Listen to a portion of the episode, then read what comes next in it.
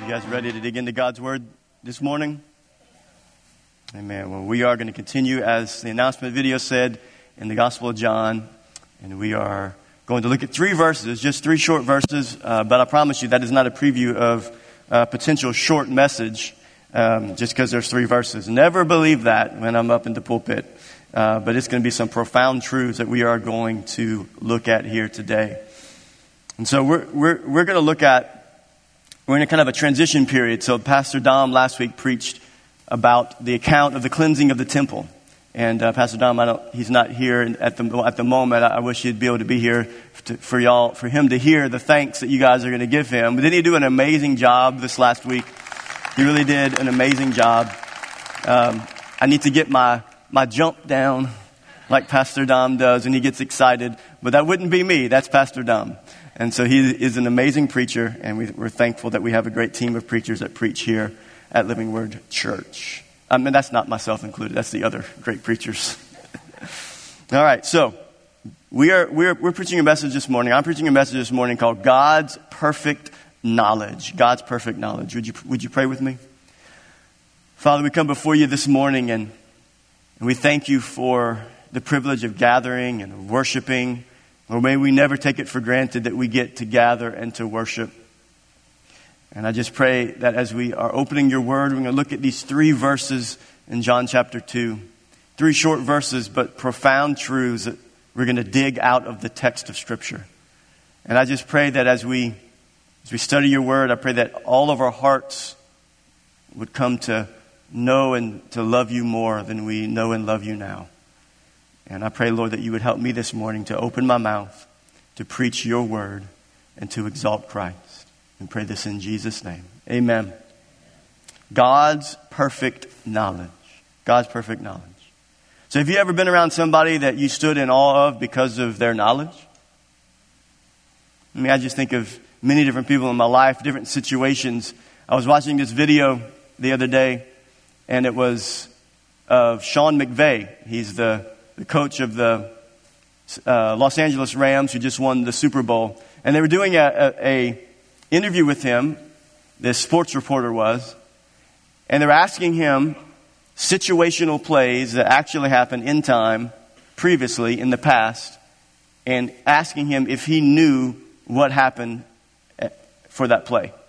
And so they did it that year, and they just gave the down and distance, the time on the clock, you know, and they said, What, what happened right here? And he would spout off the play. He would just say the play. And, and then, then, then they ask him, what, what happened? Who caught it? You know, what, and he would know everything that happened. They went that year. Then they went back and they picked random plays from the previous year. They went as far back as three or four years previous and down in distance. Here's the date. Here's the stadium. Here's the game. Down the distance. Time on the clock. What happened? He would name the play. Wow is right. Sean McVay. That's a lot of knowledge. Have you ever been around somebody that has a lot of knowledge and understanding about things and they know that they have a lot of knowledge and understanding about things and they just ooze with pride? How does that make you feel? Like, ugh, you don't want, you don't want to know their knowledge. You don't, want to, you don't want them to talk to you about their knowledge because it just comes across that they know a lot. Have you ever been around somebody who thinks they know a lot, but they really don't? Maybe they're the children that live in your house, and you, especially those teenagers, those aliens from another planet. well, we're going to talk today not about Sean McVay, not about somebody who, who thinks they know a lot and they're filled with pride, but we're going to talk about somebody who has perfect knowledge.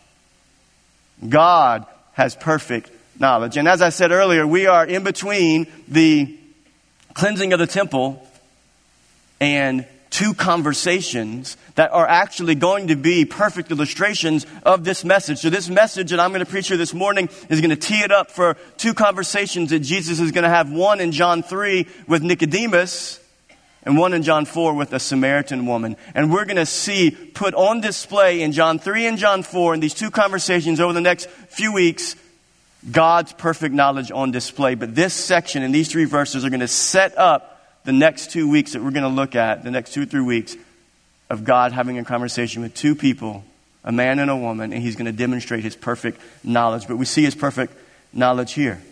So let's look at John 2, the text we're going to cover. We'll read the verses and we will unpack what God wants to say to us through his word. It says, Now when he was in Jerusalem at the Passover feast, many believed in his name when they saw the signs that he was doing. But Jesus, on his part, did not entrust himself to them because he knew all people and needed no one to bear witness about man, for he himself knew what was in man. Wow. It's really profound things we're going to bring out of this text. You know that when we, when we preach the, God's word, you know what we're doing when we preach God's word, when we go verse by verse as we do here at Living Word? What, what we're doing is, is we're digging out of the text. We're mining. There's jewels inside the Word of God. Do you believe that? There's jewels inside the Word of God. So it can be 15 verses, it could be five verses, it could be three verses, it could be two sentences, one word, but the goal is to dig into the text and to mine the jewels out of the Word of God so that I can present the jewels of the Word of God and you can look at all the many facets of it and you can stand in awe of our God. That's the job of a preacher. If you ever sit under preaching and that's not what they're doing, listen to somebody else. Amen? So, two profound realities from this short section and one main implication. Two profound truths about our God, about His perfect knowledge, and one main implication. So here's the first profound reality is this. The perfect knowledge of God reveals what is in man. The perfect knowledge of God reveals what is in man. Now, I underline what, what, what, where it's saying this in these verses. Look back. It says, Now, when he was in Jerusalem at the Passover feast, many believed in his name when they saw the signs that he was doing. But Jesus, on his part, did not entrust himself to them. Why? Because he knew all people. And that word knew or know is not just a, a, a, a word that you would say, I met somebody and they're an acquaintance and I know them. I have knowledge of them. This is the word knew or know that is used to describe intimacy. Intimacy, deep knowledge. He knew all people, for he himself knew what was in man. How many people you only know what is on the outside? Right? We know what's on the outside. You get to know somebody, you start knowing them for what is on the inside. You get to know them a little bit more and more. You may have an acquaintance and you know what's on the outside, you know what their words are, what they like, what their actions may be. But if you really start to get to know someone, you begin to know what's on the inside. Well, God knows what is in man without ever having a conversation with anyone. Many believed in his name, but he did not entrust himself to them because he knew what was in them. He knew what was in them. God has perfect knowledge of what is in us. What is in us, what is in us is what is who we really are. What is inside of a person is who they really are. And we, when, when we say what is inside, what we're saying is, is our heart, our desires, our thoughts, our thoughts. He knows what is in us. It reminds me of this section here also reminds me this truth about God and his knowledge. It reminds me of of, of the prophet Samuel going to Jesse's house and he's going to anoint a new king. He's going to anoint a new king.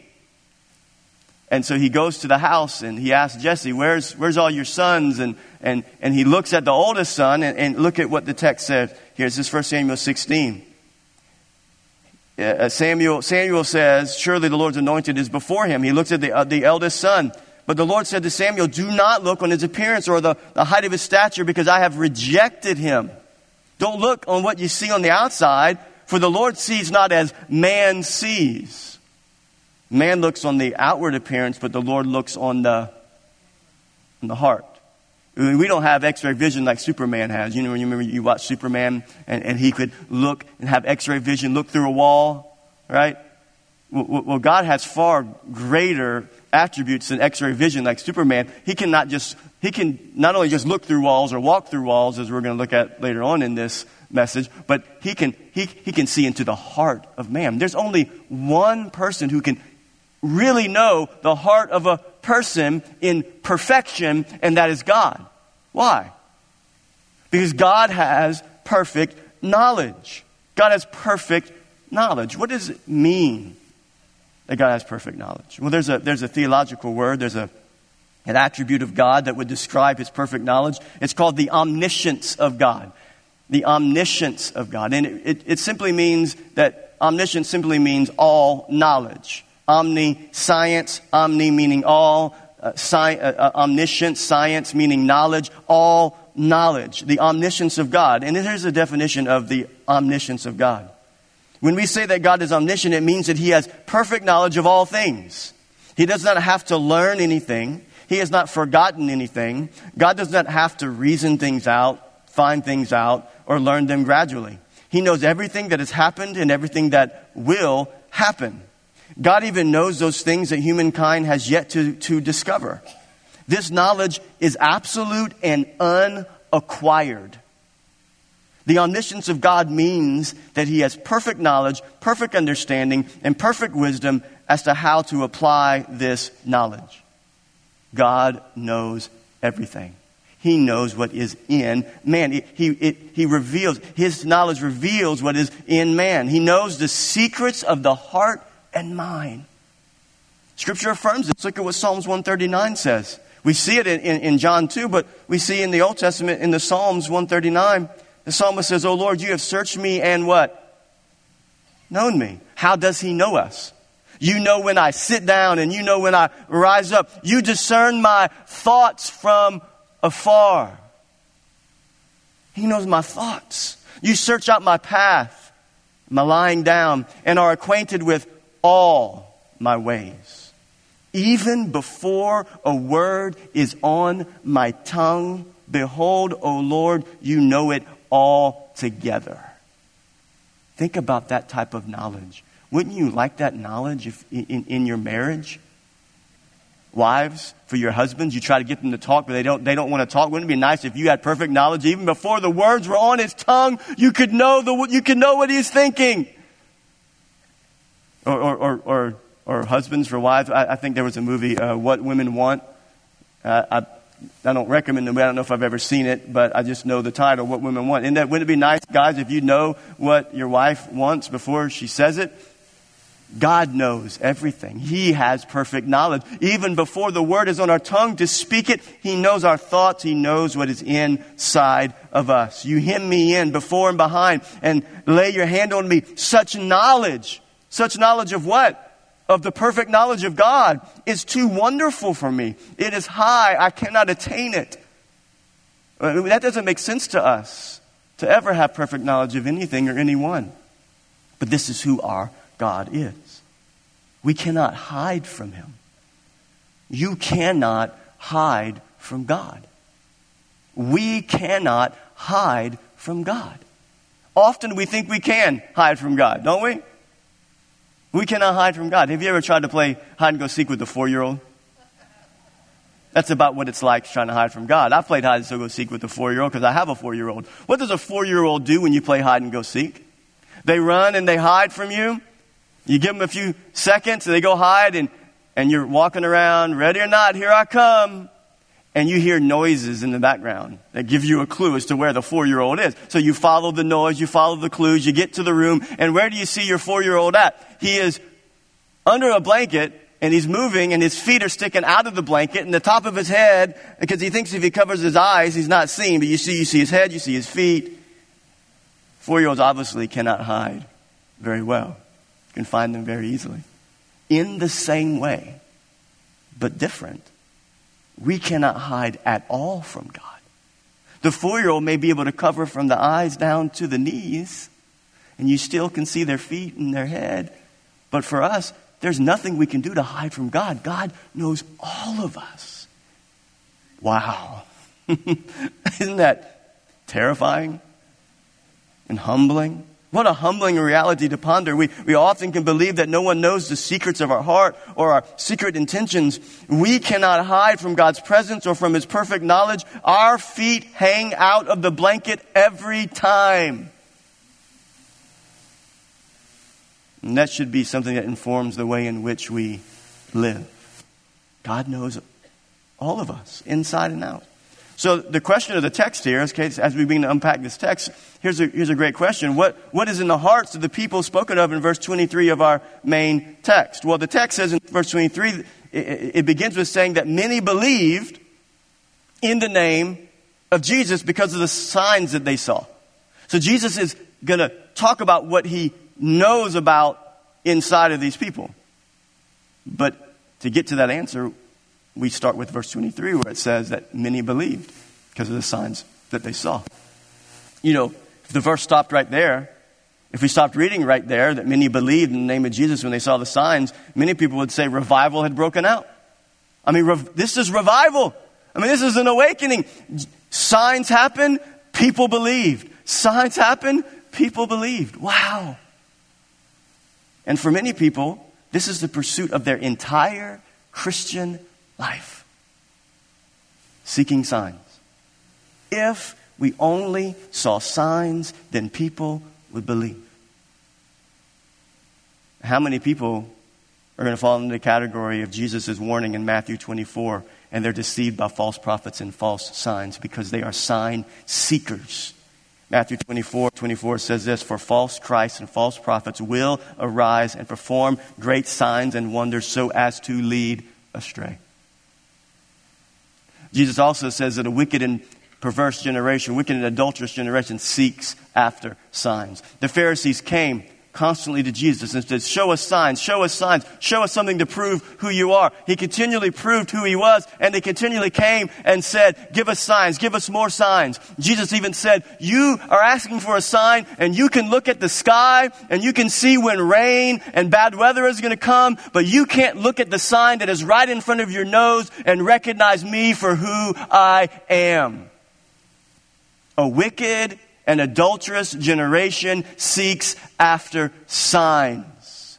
Sign seeking. The question is not, and here's where the dialogue always begins to get a little difficult for people when you start talking about this, is people say, well, you're just saying that God can't do miracles.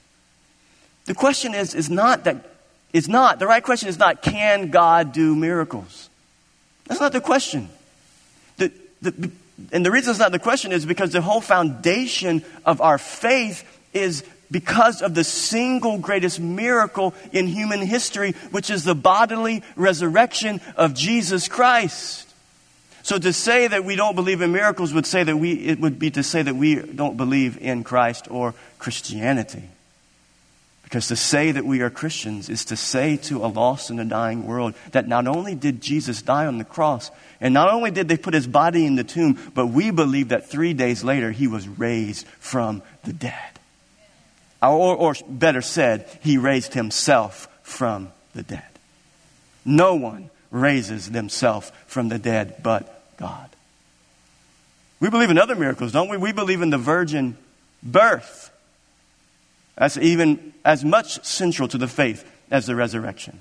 Sinless. There had to be a sinless, spotless lamb. There was that stain by the blood of humanity that was sinful. The virgin birth leading to the sinless life, leading to the Christ that was crucified on the cross, and then to the resurrection. So the question is not, can God do miracles? God does miracles all the time.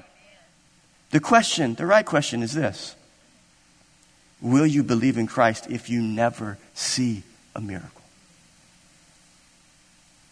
That's the right question for those who are sign seekers, the question is you're seeking signs to affirm your faith so you can really believe in Christ, but w- will you really believe if you never see a sign? You know, and so one of the things that we look at in the life of Christ is that ultimately Jesus did all these miracles and all these signs. And what did they do to him? Crucified him. So I don't know about be, getting into the sign performing business because that doesn't work well for people. It didn't work well for our Lord. You know the business we need to be in as Christians? Is proclaiming the message of the death, the burial, and the resurrection of Jesus Christ, which is the greatest miracle of all time. Will you believe if you never see a miracle? Thomas doubted. Didn't Thomas doubt? One of the disciples, he doubted. He says, I'll never believe he heard news of the resurrection. Said, I'll never believe unless I can see and I can touch Christ. I want to see. John 20, Jesus walks into a room without using the door. That's a miracle. Anybody ever done that before? John 20, then he said to Thomas after he walked in the door, Put your finger here, see my hands, put out your hand, place it in my side. Do not disbelieve, but believe. Thomas answered, My Lord and my God. What happened with Thomas? He believed because of what he touched and what he felt and what he saw. But Jesus said to him, Have you believed because you have seen me? This is powerful. Jesus next said, Blessed are those who have not seen yet have believed. Will you believe if you never see a miracle? So, what to answer the question, back to the question, what was in the heart? God's perfect knowledge. They believed in him because of the great signs that they saw Jesus perform. What was it in their hearts that Jesus saw? And what I believe could potentially be in the hearts of people that are sign seekers. What do, what do we see? I think he saw this. He saw superficial faith based upon what Jesus can do, not on who he is. It is clear from this text that, that the many who believed because of the signs that they saw Jesus perform did not genuinely believe unto salvation. So here's what I'll say. It is possible to believe in Jesus, but to not to believe in him for the right reasons. It's possible to believe in Jesus, and these people believed in Jesus, but they did not believe in him for the right reasons. How do we know that? The text says very clearly, look, it says, but Jesus on his part did not entrust himself to them. When it says that many believed because of the signs, then it says Jesus did not entrust himself to them. The word believe and the word entrust come from the same Greek word. So really, in essence, what the text is saying here is saying that many believed in Jesus because of the signs that he performed, but he did not believe in them. He did not believe in them. He did not believe that their faith in him was genuine. He did not entrust himself to them. Why? Because he knew what was in their heart, that they were sign seekers seeking to follow him for what he could do, not for who he is. Perfect knowledge reveals that in the heart of man. So, the first profound truth to ponder from this short section is that God knows the heart of man perfectly, and that Scripture makes it clear that there are some that can say they believe in Jesus, but Jesus on his part, does not entrust himself to them. Wow. God's perfect knowledge. He knows all that we are. He knows everything on the inside of us, all of our intentions, all of our thoughts, all of our motivations. He is the only one who can rightly judge the heart of man. The perfect knowledge of God reveals what is in man. Now, we're going to tread into the deep end of the pool. Are you ready? You ready to tread into the deep end of the pool? If you thought that was deep, we're going to go a little deeper. So hang on, buckle your seatbelt. Let's go to the deep end of the pool. Here's the second reality from this text. So powerful. Listen to this. Look at the text, John 2, 24 through 25. But Jesus, on his part, did not entrust himself to them because he has perfect knowledge. He knows what is in man. He knows all people. Listen, verse 25. And he needed no one. He needed no one to bear witness about man, for he himself knew what was in man. Second profound reality in this text is that the perfect knowledge of God is not dependent on anyone. Perfect knowledge of God knows all that is in man.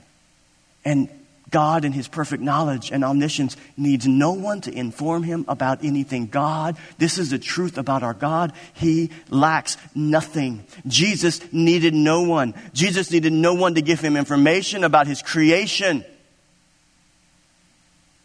So I have a question for you. What, what, what is your belief, or I should say, what is our belief concerning God? I would argue that your belief concerning God is the most important question that anyone can seek to answer. Is God as revealed in Scripture lacking anything? Is he subservient to anyone? Is he in charge, ruling and reigning his universe that he created and those that are in it? He needed no one. Another attribute of God that we would talk about would be the aseity of God or the aseity of God. And this means that he is self existent, self sustaining. He's not only omniscient and he knows all things, and he knows all things, but he is self sufficient, self sustaining. He needs no one or nothing to do what he does because he is God. You know, that, when we're thinking about the perfect knowledge of God and how that interaction happens between us as his creation and him as God with perfect knowledge, there are some people who wrongly believe that God is waiting for us to make decisions so that he can know what to do next. Kind of like a game of chess. Or, or some people would even call it maybe the, the tunnel of time view or, or, or the time machine view of God's knowledge. And it, it would be kind of this idea that God is in heaven and he looks down the corridors of time and he looks at your life and my life and the, the life of all those uh, that have ever lived and he looks down the tunnel of time and he sees what decisions people will make and based upon what he sees in the tunnel of time, then he begins to interact with his creation and with humanity and with the history uh, and the unfolding of history. And it's the tunnel of time view that God is looking down and then he's making decisions. He's gaining information. He's gaining information. This is not a biblical view of God. This belief is not a biblical view of God. It is not a reflection of Scripture. It is a reflection of our humanity.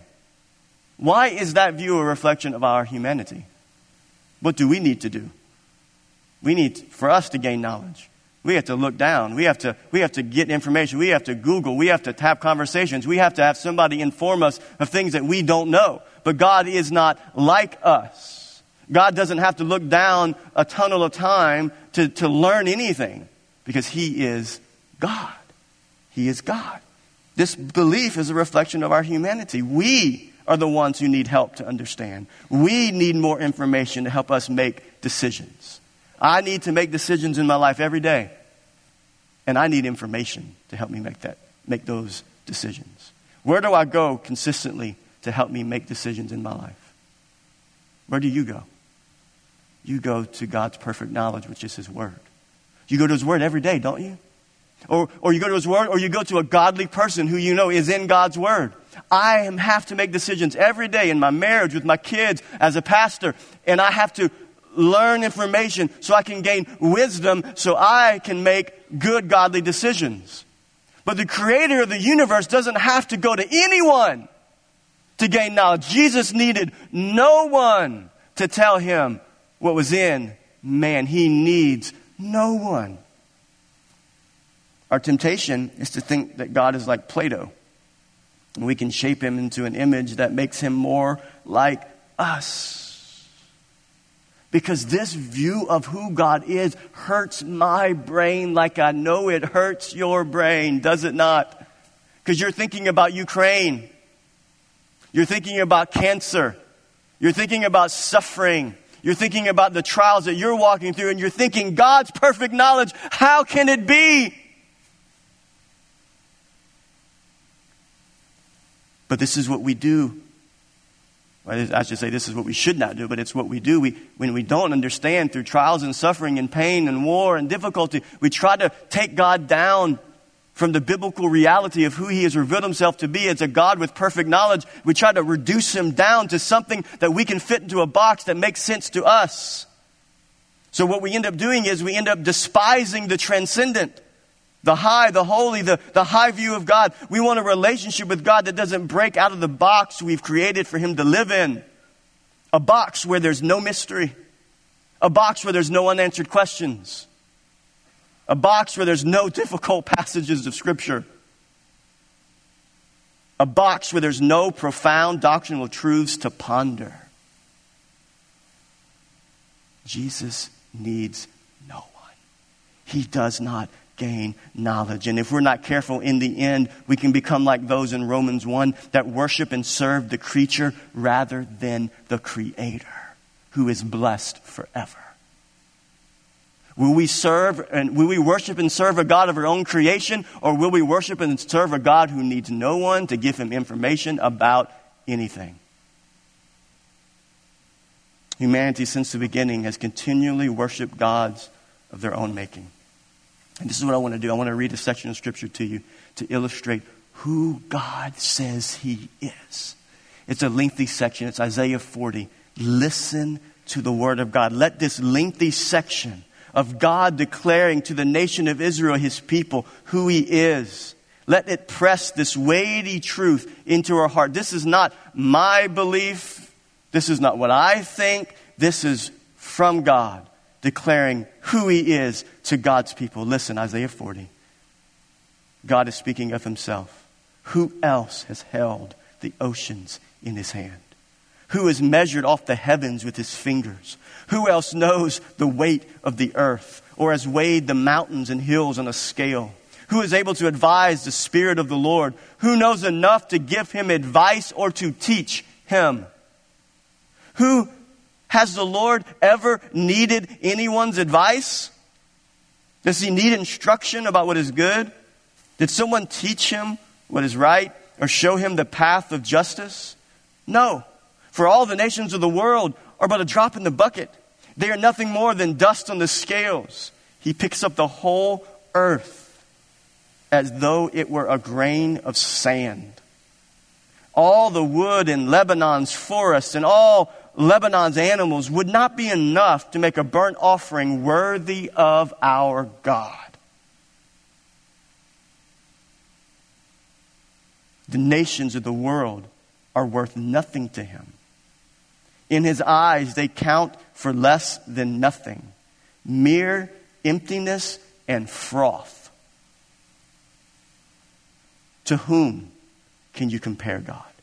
What image can you find to resemble him? Can he be compared to an idol formed in a mold, overlaid with gold and decorated with silver chains? Or if people are too poor for that, they might at least choose wood that won't decay and a skilled craftsman to carve an image that won't fall down? Haven't you heard? Don't you understand? Are you deaf to the words of God? The words he gave before the world began? Are you so ignorant? God sits above the circle of the earth. It's not flat, folks. He sits above the circle of the earth. The people below seem like grasshoppers to him. He spreads out the heavens like a curtain and makes his tent from them. He judges the great people of the world and brings them all to nothing. They hardly get started, barely taking root. When he blows on them and they wither, the wind carries them off like chaff. To whom will you compare me? Who is my equal? asked the Holy One. Look up into the heavens. Who created all the stars? He brings them out like an army, one after another, calling each by name. Because of his great power and incomparable strength, not a single one is missing.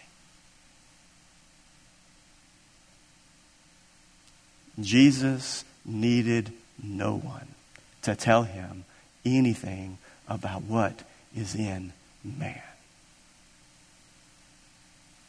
Wow. God doesn't need defending. He doesn't need repackaging for a modern culture.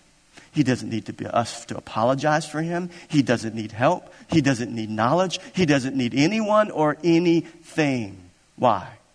Because the God who is the creator and sustainer of all things is not dependent on anyone. This is the God we serve. This is the God of the Bible. This is the God of creation. Amen? The perfect knowledge of God reveals what is in man. The perfect knowledge of God the perfect knowledge of God is not dependent on anyone. Those are the two profound truths that we see in John 2. What are the implications? Really, it's three implications built into one point so that I didn't have to have uh, a, a, a five point sermon. Here's the implication of those two weighty truths that we just looked at. The perfect knowledge of God crushes our pride realigns our worship, and comforts our heart. Crushes our pride, realigns our worship, and comforts our heart. These profound realities concerning the perfect knowledge of God should do those three things. it should first help us to correct our perspective about ourselves in relation to, to God. These are pride crushing truths to consider. So here's what I'll tell you. Contrary to popular belief, this world and this life is not about us. This is what this knowledge of God does. It, when you read Isaiah 40 and you read other sections I could have read, you read the majesty and the power and the wonder of our God who names all of the stars of creation, who needs no information or knowledge from anyone, who has perfect knowledge of before creation and, and all of human history and the culmination of creation. He knows it all. That God, when we stand in awe of who our God is, it helps us to see who we are and it aligns our perspective concerning our life. And it runs, hear me, completely countercultural to the view that life is about you. If you live any length of time in American Western culture, you have come to believe, or at least tempted to believe, that life revolves around you, your desires, your wants, your dreams, that this life is about you fulfilling your dreams and becoming the best you that you can possibly be. When actually, as a believer and as a non believer, the opposite of that is what is true. That all of life centers around this high and holy and awesome and powerful view of the God of creation so that we can live our life in a way that magnifies His name and His glory.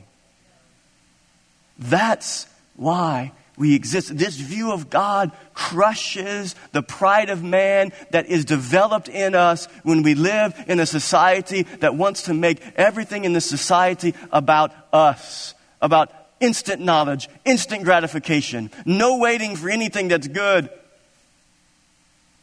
I want what I want now. And I can get it when I want it now. It's pride crushing. Psalms 8 says this. Listen, listen to this. O Lord, our Lord, how majestic is your name in all the earth. You have set your glory above the heavens. Out of the mouth of babies and infants, you have established strength because of your foes to still the enemy and the avenger. When I look, listen, when I look at your heavens and the work of your fingers, and I read Isaiah 40, and the weightiness of who you are, the moon and the stars which you have set in place. Verse 4 What is man that you are mindful of him? Wow. When we have a proper view of who our God is, it crushes our pride and it realigns our understanding and perspective about who God is and what our place is in this life. Our place in this life is to simply put on display the majesty and the glory of God for all to see, so that others can gaze at His glory and worship Christ in spirit and in truth as we have been blessed to be able to worship Him. It crushes our pride it realigns our understanding of our relationship to the God of creation. And here's how it realigns our worship it centers our worship on a humble adoration before our God. So much of the music that is written and sung in churches and popular music is so centered on us and not on God. When we understand who God is, His power and His majesty, we'll stop singing songs that are about us and we'll sing songs that are about Him. When we come to understand who He is, it humbles us in worship.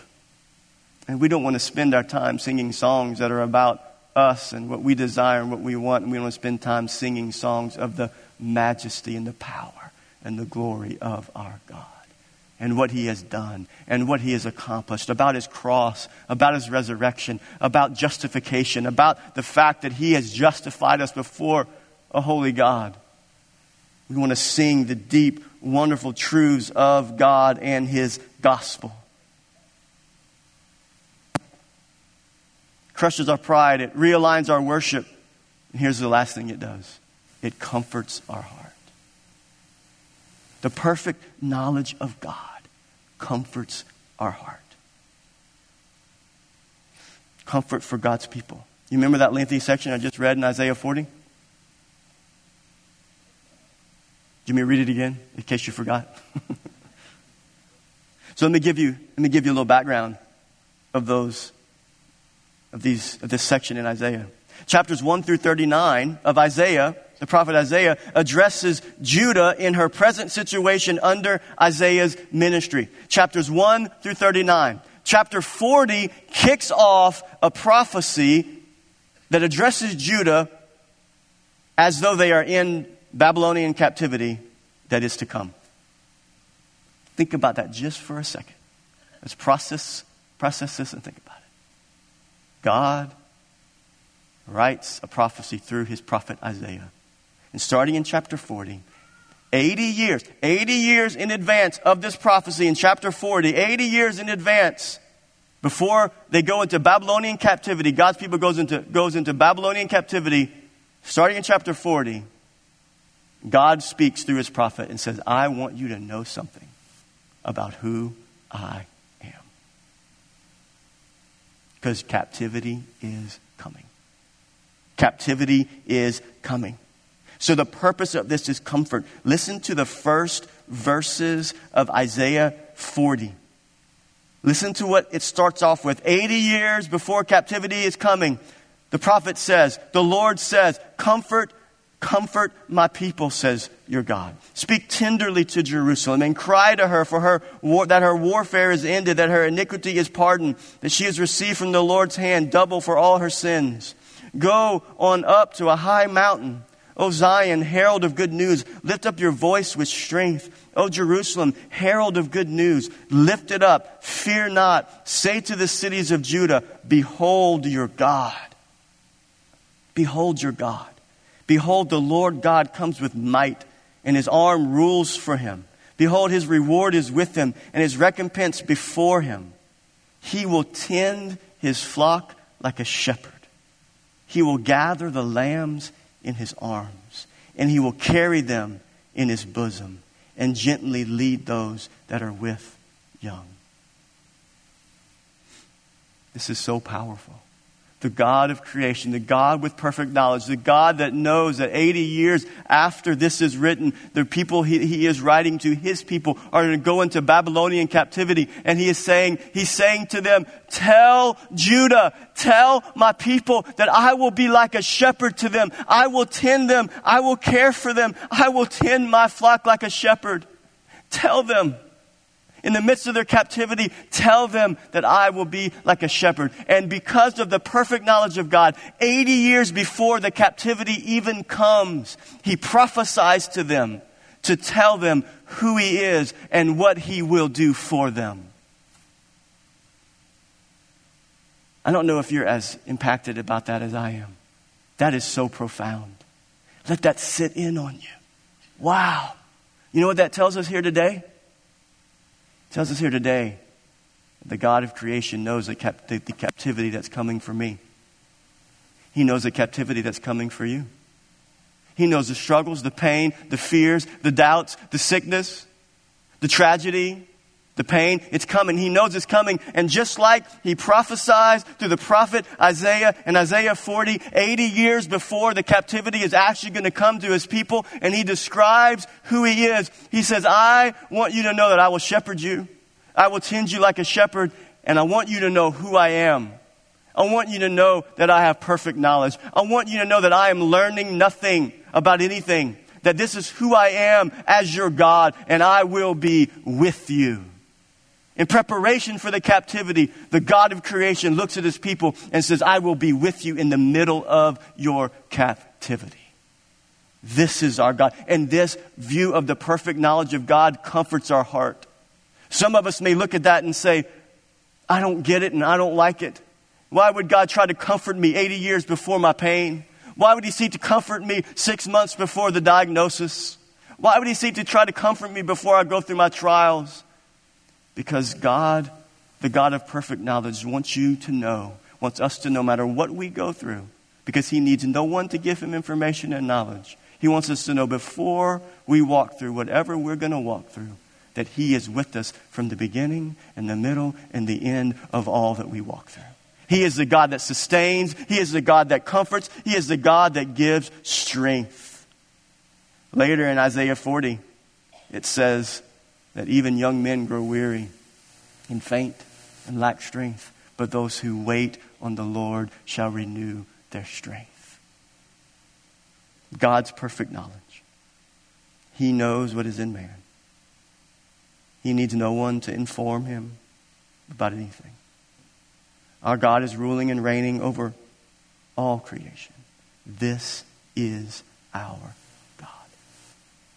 What does this knowledge do in my life, in your life?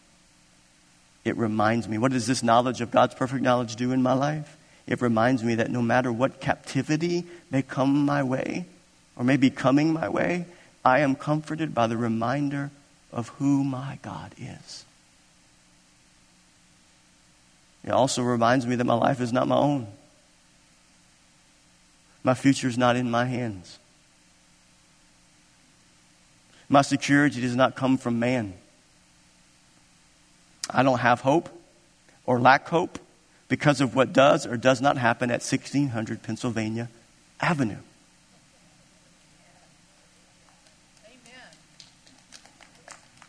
The government does not control my destiny. That is so comforting to know. This is what this knowledge helps us with. We get so caught up in what is happening or not happening in politics and in government and in situations in our society and around the world. And we need to be reminded in preparation. God is letting us know through His Word that no matter what situations may come, it's not the president, it's not the government, it's not the oil field, it's not the stock market, it's not my retirement account. My destiny is in the hands of the God of creation who is in charge of everything.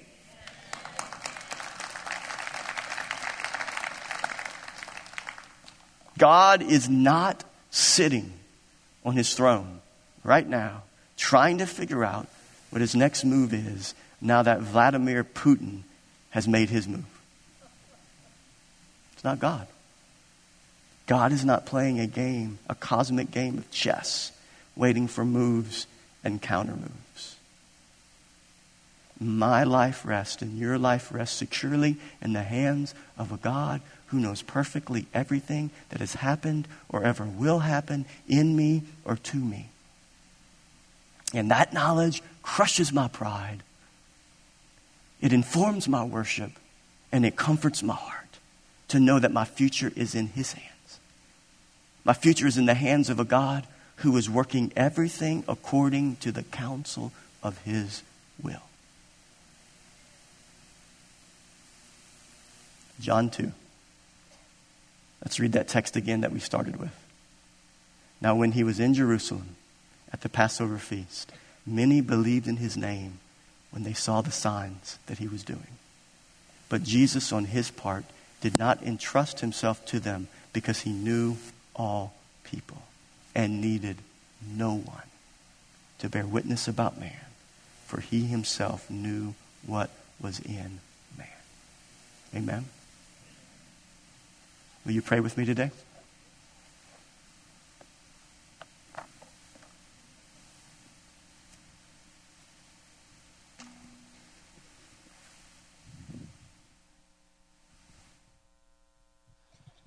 Thank you, Lord, for planting the seeds in our, in our life, watering our soul. Thank you for this message, Lord. Thank you for being a perfect creator that loves us, that completely loves us, Lord. Thank you for your perfect love your perfect miracle in Jesus Christ. Thank you for knowing our hearts, all what's inside of us. Father God, may this word pierce our hearts, pierce our minds. May we produce good fruit, Father God. We pray for submission, meditation on this perfect message that, I mean, this message that was given to us of your perfect knowledge. Father God, we may we trust you, grow spiritually through this message. We need you, Lord. May we seek you this week so we can proclaim the name of Jesus Christ, the death and the burial and the resurrection of Him. Help us through this Holy Spirit. Help align us through your perspective so we can bring honor to your name. And we do this in Jesus Christ's name. Amen. Love you, living word. Have a good day, week.